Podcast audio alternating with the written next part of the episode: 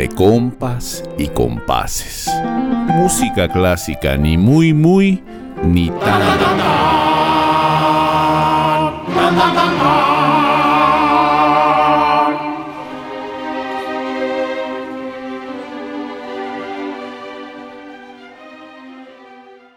Pacatacatán. Catacatacatán. Patatán. Param, Papam, param, papam, param. papam. Pararararirararem, param, param, Ok, buenos días, buenas tardes, buenas noches. A la hora que sea que estén escuchando esto. Porque ya me cagaron mis jefes porque digo buenas noches y luego le escuchan en la mañana y se sacan de pedo. Claro. Entonces los jefes hay que hacerles caso, ¿no? Y es una ocasión especial, la cual a mí me tiene bastante emocionado, inquieto y nervioso. Nerviudo. Nerviudo. Tenemos un invitado que es un personajazo que tengo el, bueno, todos aquí tenemos el honor de conocer desde hace mucho y que es una persona controversial, es una persona que creo que va a hacer que este día se ponga bastante interesante. Es curioso porque aquí todos le decimos carnal, güey, pero la verdad es que es como un druida el cabrón. ¿no? Como un pinche chamán. Sin más preámbulo, me gustaría darle la bienvenida al maestrazo, gurú del contrabajo y de la vida, el maestro Víctor Flores. un aplauso, por favor, un aplauso. Wow, qué presentación. Pues ¿Qué salud con? Sensemayá. Salud. Salud, salud, salud. Tanto lo había oído y que ya, se- ya se me se había secado la boca. Qué agasajo, gracias por invitarme. Realmente, eh, pues me da un, es un honor realmente ver a, a la banda, a ver a cuates así que, pues como Miguel, que estamos en la misma orquesta y, y solo nos vemos en los arbolitos y en los calderones. Tal cual. No, es un agasajo, lo tengo siempre adelante, ahí estamos. Hay conexión, ¿no? Hay Hay, conexión y, y- ganas de, de hacer música. claro, y no nada más música, sino todo el, Todo lo que eso implica. Lo que implica, ¿no? El, el ser parte de algo, de ser de una familia y, y- y ver desconexiones a veces de muchas cosas y mucho viaje de todos, porque somos muchísimos, pero, pero la unidad empieza entre los más cercanos, ¿no? Somos, a final de cuentas, somos familia, ¿no? Pues qué gustazo. No, pues acá qué honor. A todos ustedes con los que Un placer. He, he- he viajado a través del tiempo y de años y todo, y conocerlos como a ti, Mau, que nos gustan las motocicletas, ¿verdad? y Uf. nos debemos un buen viaje. Pues de, de todo tipo, cabrón. Y también las Y motos. güey. Un Moto, moto al cuadrado. Un viaje en y con. Sí, no, pues qué agasajo, realmente es un honor y no me lo esperaba porque me habías dicho que íbamos a grabar tu rola, cabrón, y me Ahí sigue, ahí sigue pendiente, güey. y bueno, pues como siempre, nunca estoy preparado para nada, pero traigo todo, cabrón. Esa es la actitud, cabrón. Vienes equipado siempre, agasajo, permanentemente. este, a, a mí me gustaría eh, hablar justamente de lo que decía Mao, que eres un personaje controvertido. Y lo que pasa es que siempre que hay una persona que empieza a ser un personaje público, como lo es Víctor, por los cargos que ha ocupado, por los proyectos en los que ha estado y por todo lo que representa para la historia de la música clásica y del contrabajo específicamente, pues siempre hay detractores, ¿no? Siempre hay gente que dice, no, pues Víctor es así o Víctor es asá, y también hay gente que, te idolatra, ¿no?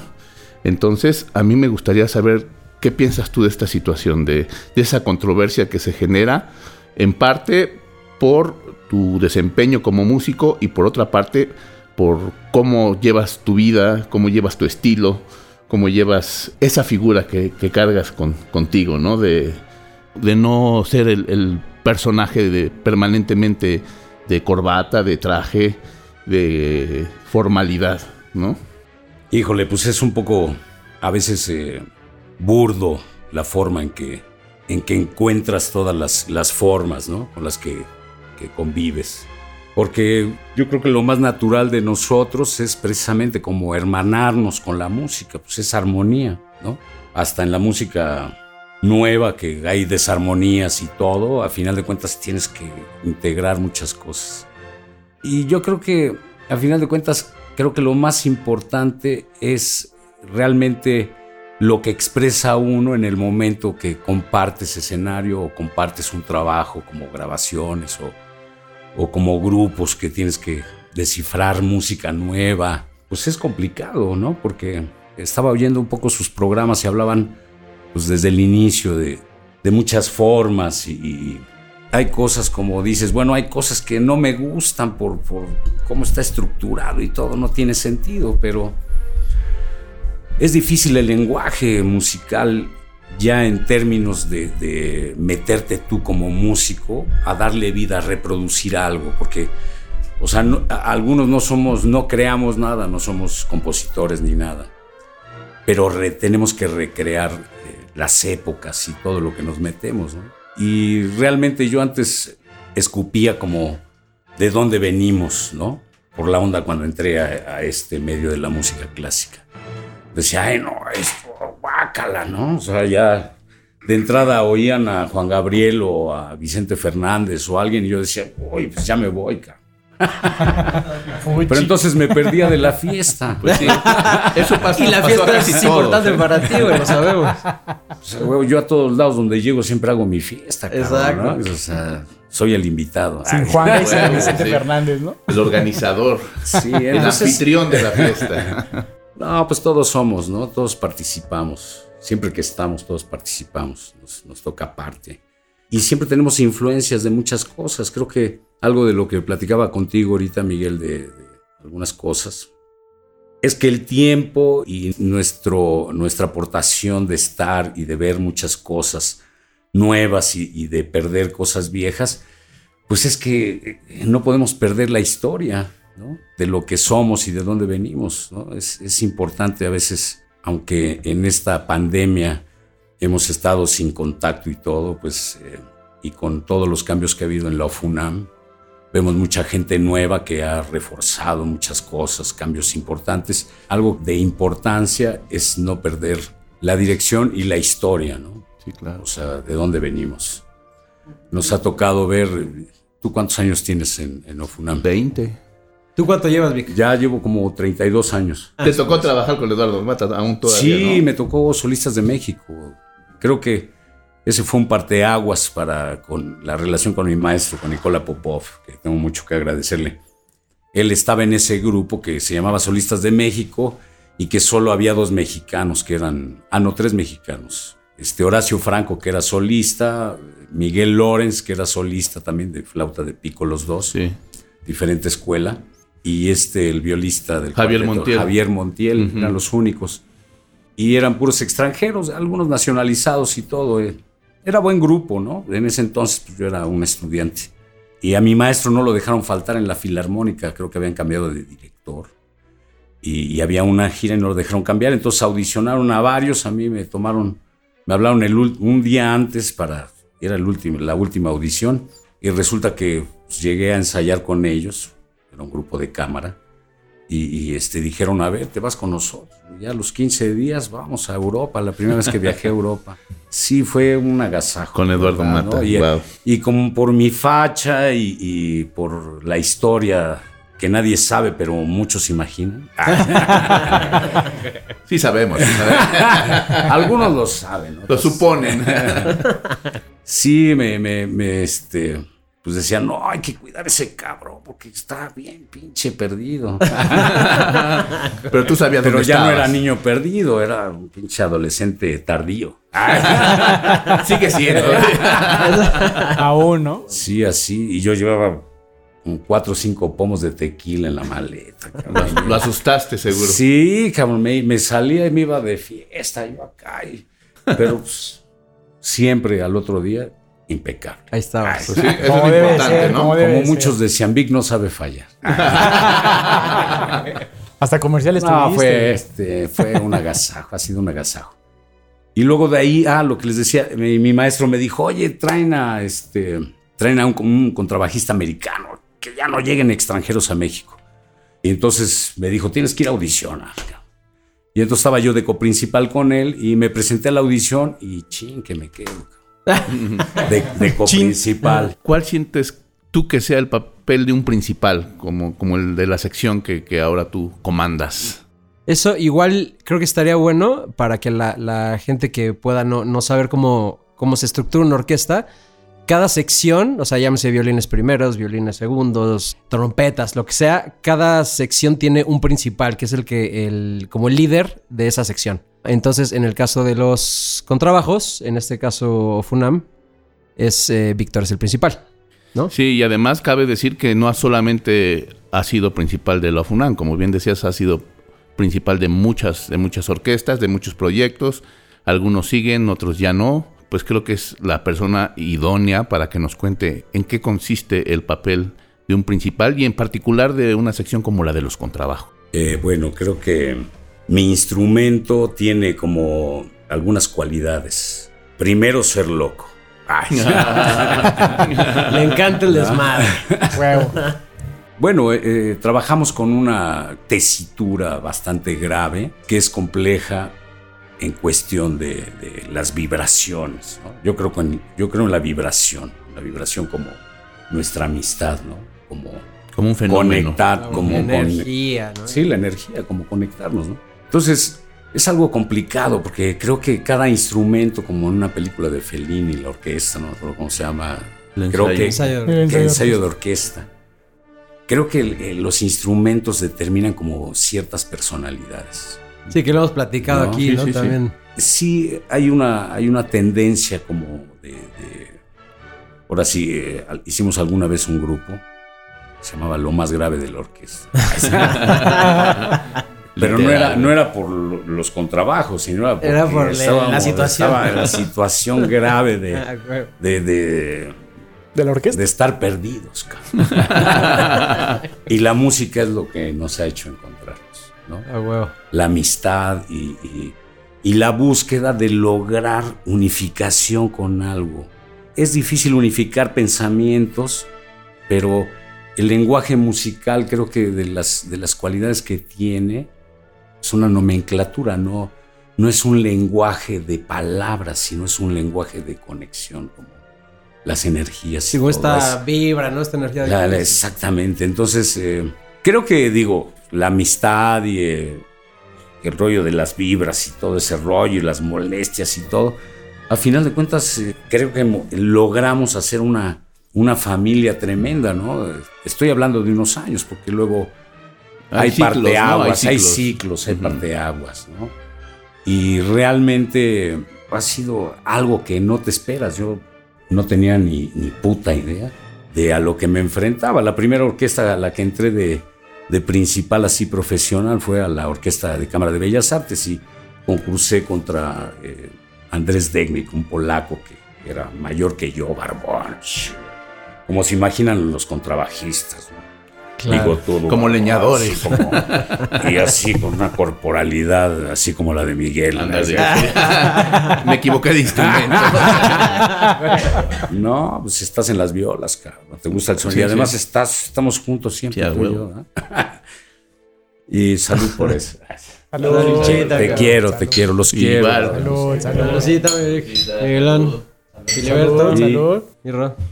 Salud por esa sencema, ya está fantástica. ¿Dónde se vende?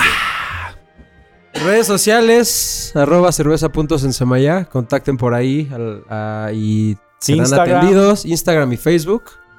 Y por ahí pueden hacer pedidos. En Facebook los manda directamente a WhatsApp. Y pueden Y comprar cajas y pueden cajas comprar y cajas millones de litros por día. Y entonces volviendo al tema, realmente ha sido el inicio, así me hicieron regresarme en el tiempo. Pero esa primera vez que fuiste principal, ¿qué idea tenías de lo que era ser un principal? ¿Tenías idea o a lo mejor no? ¿Y cómo fue esa experiencia para ti? ¿Cómo lo abordaste? O sea, yo un poco he visto lo que conozco de ti, como te he visto trabajar. Eres un principal que sí tiene un liderazgo con, con su sección, ¿no? Que su sección lo sigue. Siento que es mucho también a partir de la personalidad, obviamente, y la capacidad que tienes en, en tu instrumento, ¿no? Que creo que son como cualidades que para mí necesita tener un principal, ¿no? Pero ¿cómo, cómo lo abordaste? ¿Cómo fue enfrentarte a ese momento de estar- ser líder de una sección como dices tú, lo más grave de la orquesta que soporta armónicamente muchas cosas. ¿Qué fue para ti esa, esa experiencia de, eh, la primera vez que lo, lo tuviste que experimentar? Sinceramente, creo que es lo mismo estar en un lado de la sala hacia afuera y estar hasta atrás. Creo que, que es, es, es una cuestión de, primero de sensación, de ser parte de algo, de oír algo, de, de enlazarte con todo lo que estás oyendo, porque ser principal, sí, estar al frente en una cuestión de ego, dices, ah, qué chingón soy", sobre todo si hay mujeres guapas. este, hay algo que te interesa, ¿no? Pero, pero realmente creo que eso es, es banal porque a final de cuentas te pierdes a, veces así, en exagerar, en hacer show, te pierdes de, de el sentido de la música, ¿no? de realmente profundizar. Yo creo que es como la música es como la familia o como cada cosa, cada, cada etapa que vives, porque es como, ¿qué es lo que yo quiero de esto? Lo voy a manejar. O, o qué es lo que yo soy, entonces eh, yo voy a dictaminar. No, cabrón, es- eso se me hace un poco Dictadura dictadura, falso, cabrón, y te pierdes realmente de, de la experiencia. de la experiencia y del contacto, de, de la visión que puedas tener.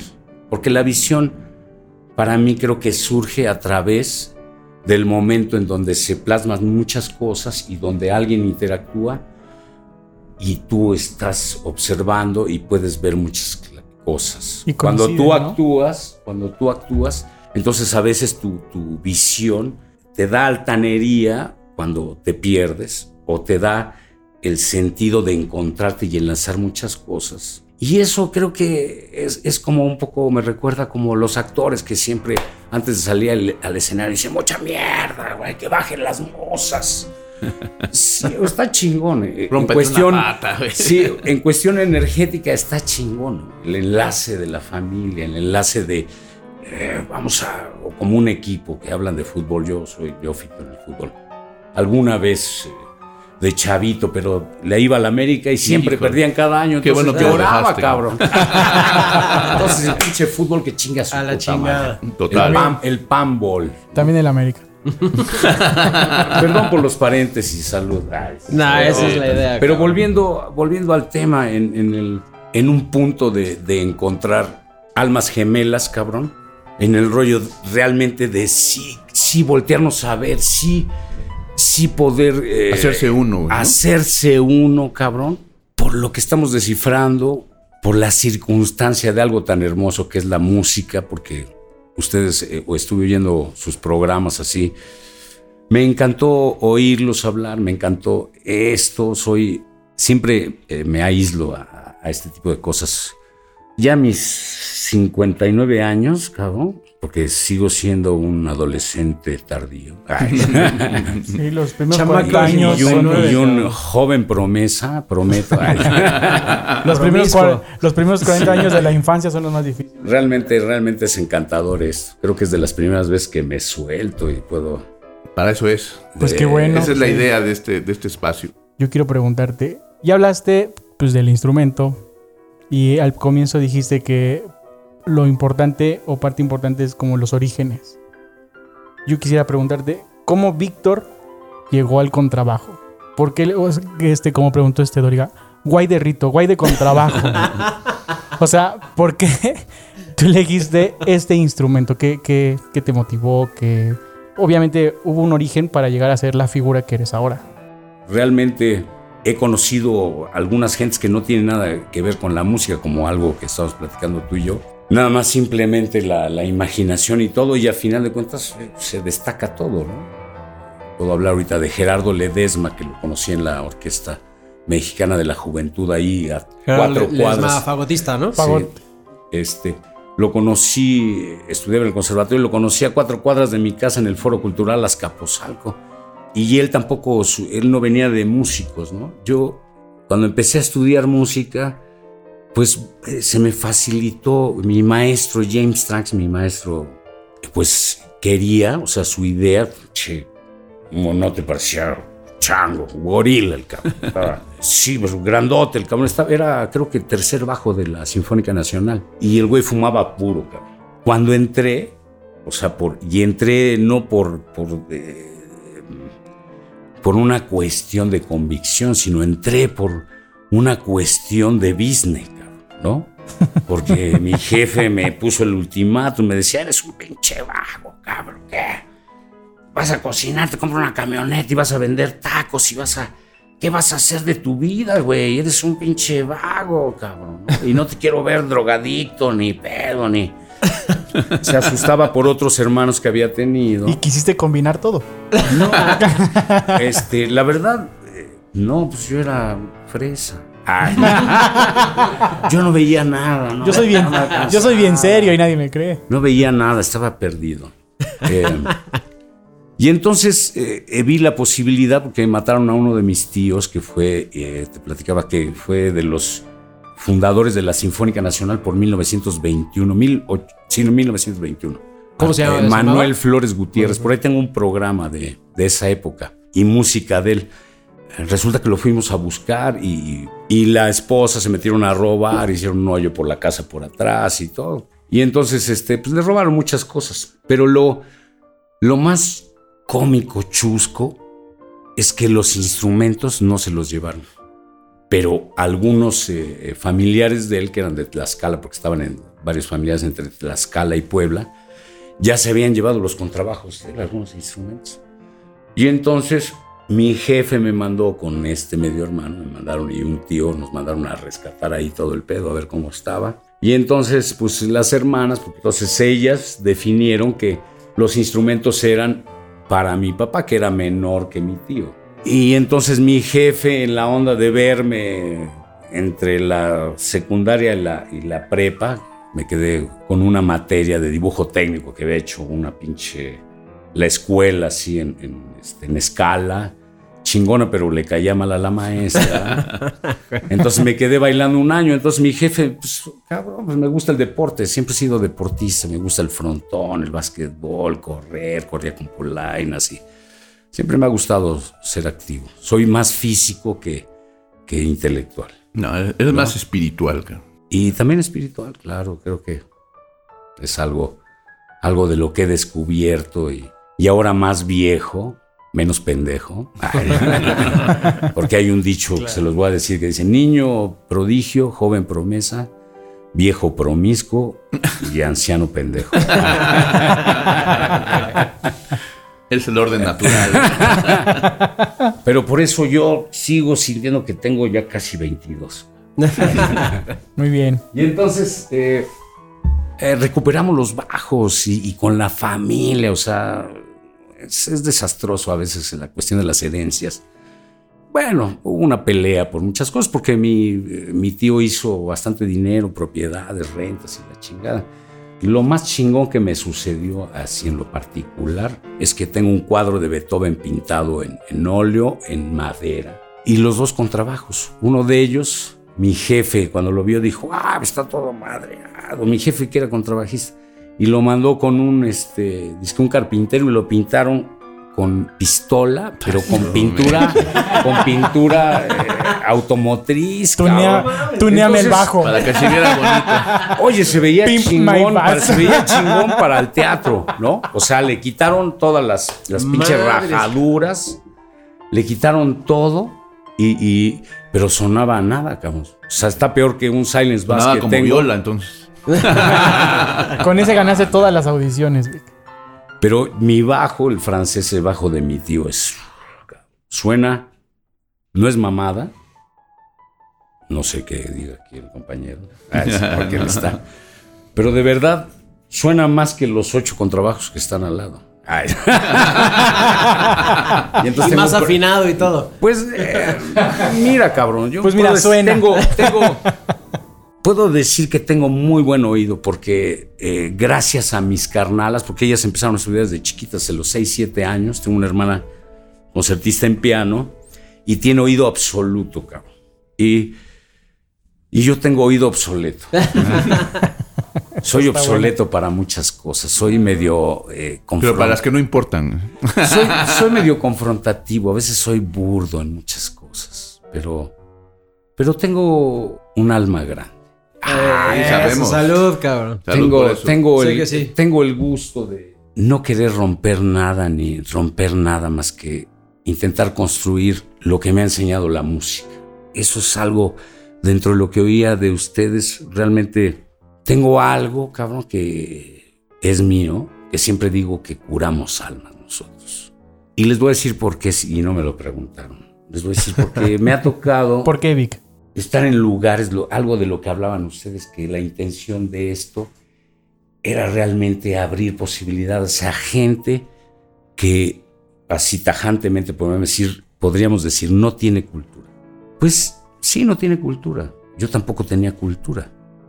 Pero la música no la escogí yo, solo la escogí por el interés y la música me abrió fronteras y esto lo quería decir, lo pensaba decir a ver si lo puedo aterrizar, porque realmente todos tenemos la capacidad de ser violentos, de ser abusadores, estar inconformes con la vida por toda esta cuestión social, por venir de familias sin recursos, de no tener que comer. Y lo más fácil cuando eres hábil, cuando tienes una, desarrollas una parte física, es la violencia.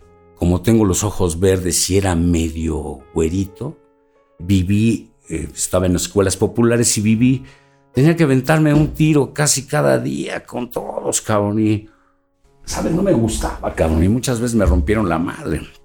Pero lo que más me rescató fue haber sido deportista, porque corría con polainas, cabrón. Y cuando corría sin polainas, nadie me alcanzaba, cabrón. Ah, bueno, regresando a la música, creo que lo más virtuoso, lo más hermoso es empezar con algo. O sea, todos nacemos de una semillita y el punto de esto, de esto que analizaba o, que me daba a mí este, ese sentido, es un poco lo que hice también con Horacio eh, Horacio Franco. Horacio Franco, que lo conocí con, con Eduardo Mata, con Solistas de México, y, y, que en ese entonces todavía estaba la onda gay así más escondida, y, nunca vi que Eduardo Mata discriminara a nadie, y nadie, pero realmente él estaba solo. Y yo por greñudo y porque me veían los ojos rojos, no sabían que tenía... Rojo con verde. Y porque era fiestero, pues todos decían, ah, pues, este es un caso para la araña. y entonces me hice muy amigo de Horacio Franco, estando en España, nos prendieron las luces de la ciudad, del alcalde, nos invitaban vinos y todo, nos trató, Mata era un señorón, un señorón, y nos daba todo el lugar. En, el, en los, viajamos como por ocho ciudades de España, y compraba unos vinos deliciosos, cabrón, y quesos. Y entonces en el camión viajando todos, él viajaba con nosotros, llenaba su bota, cabrón, y en algún momento se levantaba y ahora, abre la boca, cabrón. y te compartía unos vinos, oh, cabrón. Son también de como de los, eh, de, de esos regalos que trae la música, ¿no? Yo en mi vida pensé viajar por la circunstancia de, económica, que era de la drogar, digo, de la progar, allá en las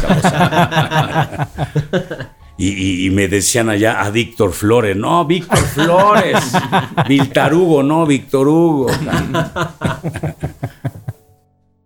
y, de verdad, eh, pues es, es, o sea, creo que lo más hermoso es que a través del tiempo toda, todo pueda tener un crecimiento. Unos llegamos más rápido o unos llegan más rápido, otros llegamos más lento, pero todos tenemos ese proceso de todos Llegamos a los 22 años.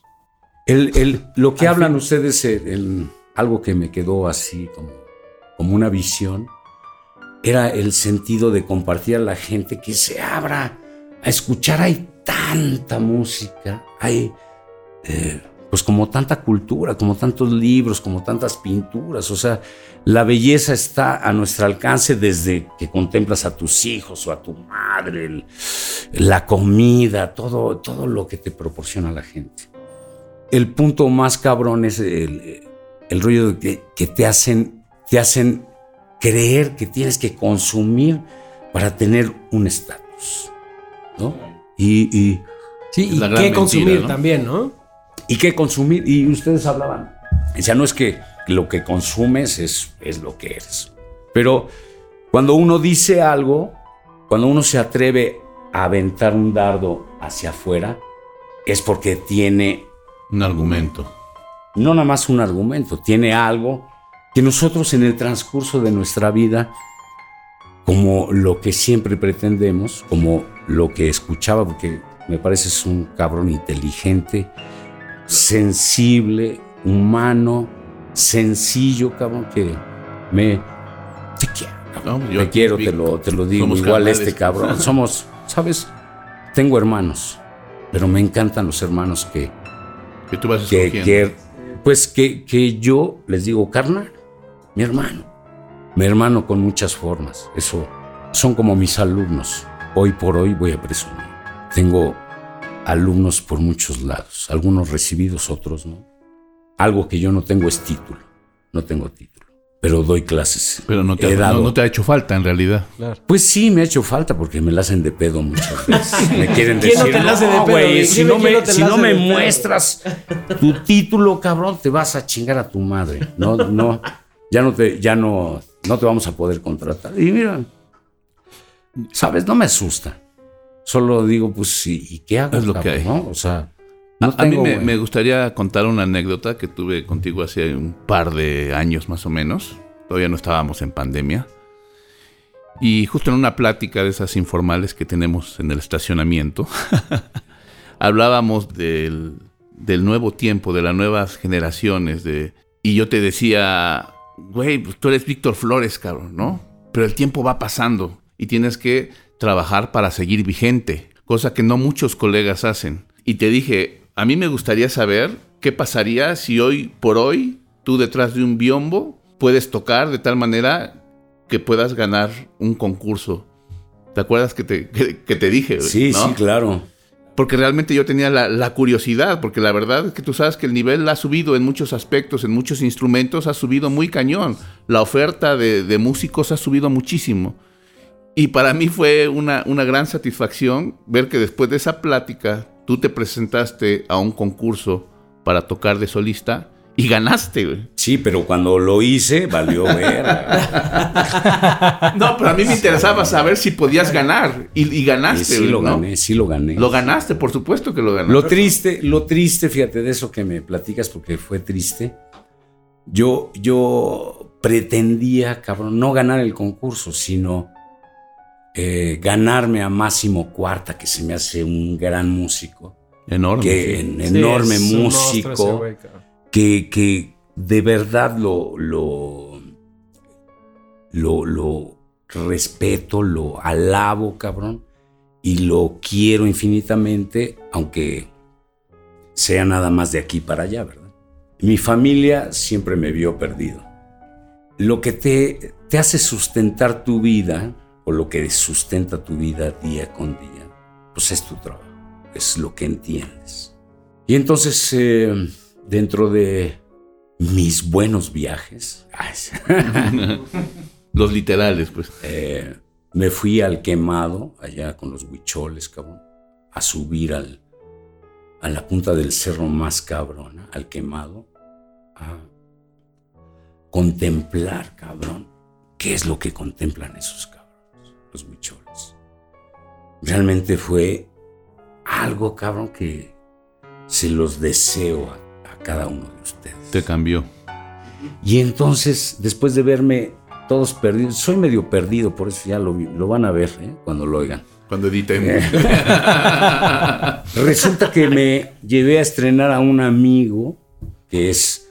Una apertura de conciencia. A, comer una planta, que le llaman plantas de poder, que no creo que sean plantas de poder, sino más bien, yo les diría plantas de de morirte, cabrón, y resucitar, si realmente quieres integrar algo. Y entonces es, estaba tremendo el rollo porque te dejaba eh, el, tren en Real de 14 o en Wadley y de ahí tenías que ver cómo te movías caminando y subir todavía al quemado. Entonces, realmente son de las cosas así que dices, puta, güey, o sea, no sabes nada, pero cuando estás buscando algo que no se te quita de la mente, puedes lograr cualquier objetivo.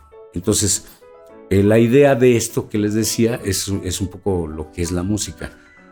Cuando tienes algo claro aquí, creo que siempre eso es tu perfil para no perderte en ningún lugar.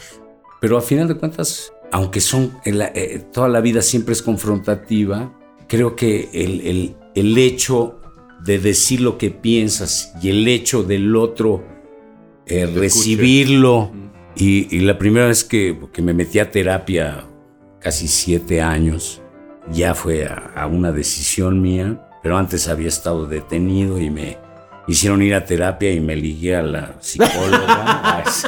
Dije, ¡ay, sí quiero venir a terapia! parece mamón lo que digo, parece, parece, pero, pero la, verdad es que, ¿sabes? La, la música, creo que todo, todo cabrón, esto encierra la misma música. Creo que la música me ha dado una dialéctica que no tengo con palabras, porque la música está tremenda, es algo que nos saca lo peor y lo más chingón y lo más profundo de nosotros, nos hace escudriñar y nos hace como ir armando muchas cosas. Yo me cuesta trabajo estructurar como todo lo que pienso, pero ya les hablé de un chingo de cosas.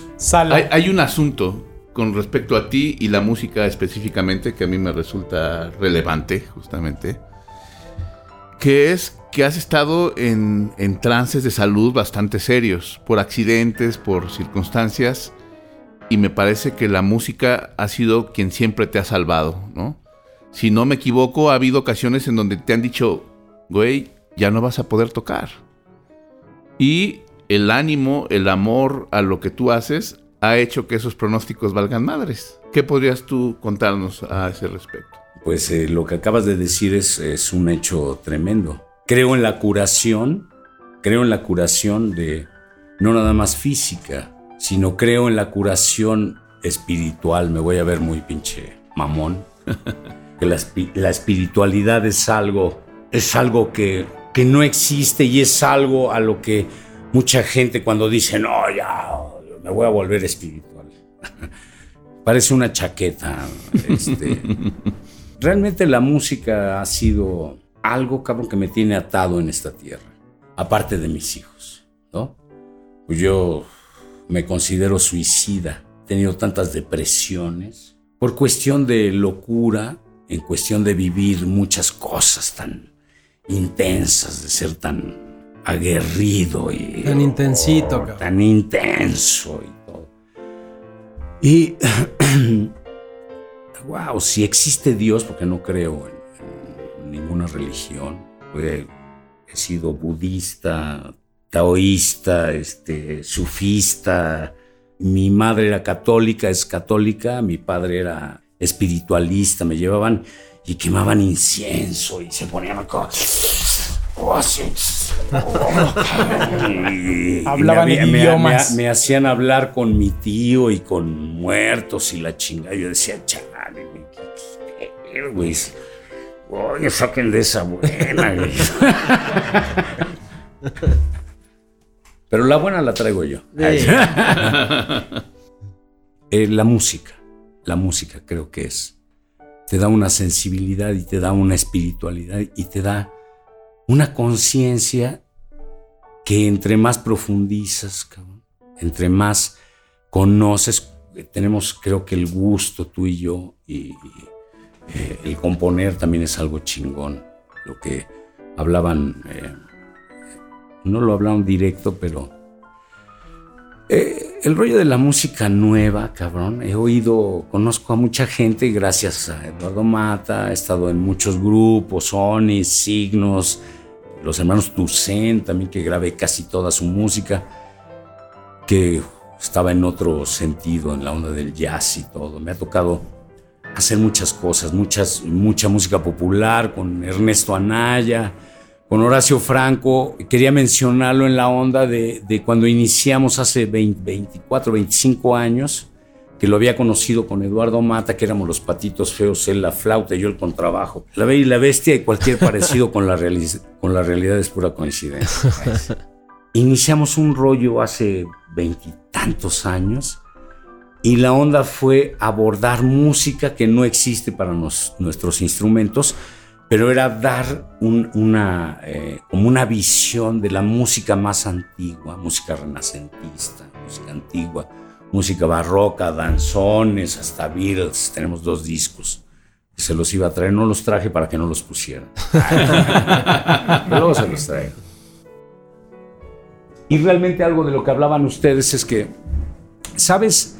Claro que ha sido una cercanía, ha sido una cercanía con mucha gente porque cuando les tocas unas rolas dicen, pero les tocas alguna rola que los, los oyeron o les da un sentido y entonces despiertas todo su rollo. Y la música tiene, es, es un lenguaje, creo que esto, esto de lo, el, trabajo que están haciendo ustedes en cuestión de abrir las posibilidades a la gente está de poca madre, porque realmente hay que echarse un clavado con tantas cosas, cabrón.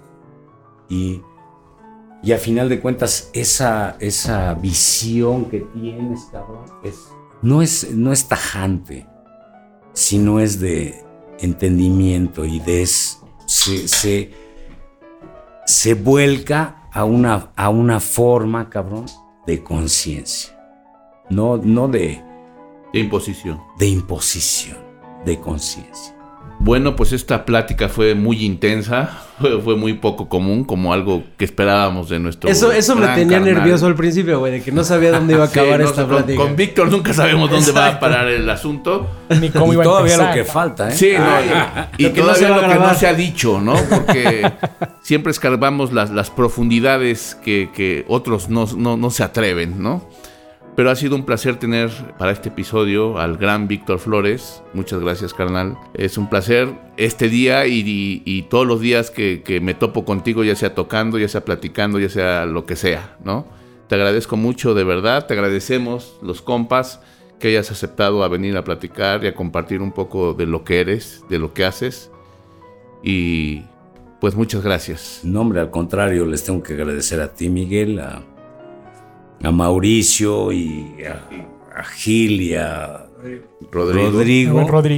Pero eh, sinceramente les agradezco a ustedes, me, me encantó, realmente es- venía más nervioso que Mauricio. Le dije, que, a ver, ¿de qué se trata? Voy a grabar. Me dijo, no, no, vas a hablar. Dije, ah, chinga, a ver, mándame el texto para, para darle ¿Qué- qué les invento, no? sensacionalidad y todo. Me dejó en stand-by, cabrón. Ya que oí, me mandó eh, sus programas, me encantaron. Te, te agradezco, Mauricio, te agradezco la invitación. Me, me, realmente me siento con mis hermanos. Me, Esa es la idea de este me- pedo, me hicieron decir cosas eh, fuera de contexto, pero pues es que ese soy yo, cabrón, ¿no? O sea, no puedo Qué negar chido. la cruz de mi parroquia. Qué Sí, chido. no, y a mí también me gustaría, gracias. nomás como, como para cerrar, agradecerte también muchísimo, Vic, de, como dice Miguel, no siempre es un placer convivir contigo. Y aunque, eh, y, y esta plática creo que tomó rumbos como inesperados, pero creo que fue una manera de conocerte que a lo mejor nosotros ya conocíamos, o a lo mejor no, y pues que también mucha gente puede entender lo que es, lo que eres tú, ¿no? Y lo que puede ser también, lo que puede dar la música ah, de maneras diferentes a todo mundo, ¿no? Entonces creo que fue como súper enriquecedor esta plática y pues muchas gracias, Vic. Un placer como siempre, cabrón. Carnal, una hemorragia de placer tenerte aquí con nosotros. A nuestros compases que nos compartan, que nos comenten quejas, sugerencias, comentarios en, En nuestras redes redes sociales. sociales. Facebook, Twitter, Instagram. Si quieren que hagamos a Vic un compa más de este podcast, También. No, seguro lo tendremos muy pronto por aquí seguro. también. Vic parte 2, 3, 4. temporada 2. y pues, siempre clásicos. Nunca. Can- Nunca en clásicos. Muchas gracias, buenas noches, buenos días, buenas tardes. Nos Chao. vemos el próximo jueves. Sale bye. Siempre aguerridos. Eso. Siempre claros, cabrón. Entre compas y compases. Música clásica, ni muy, muy, ni tan.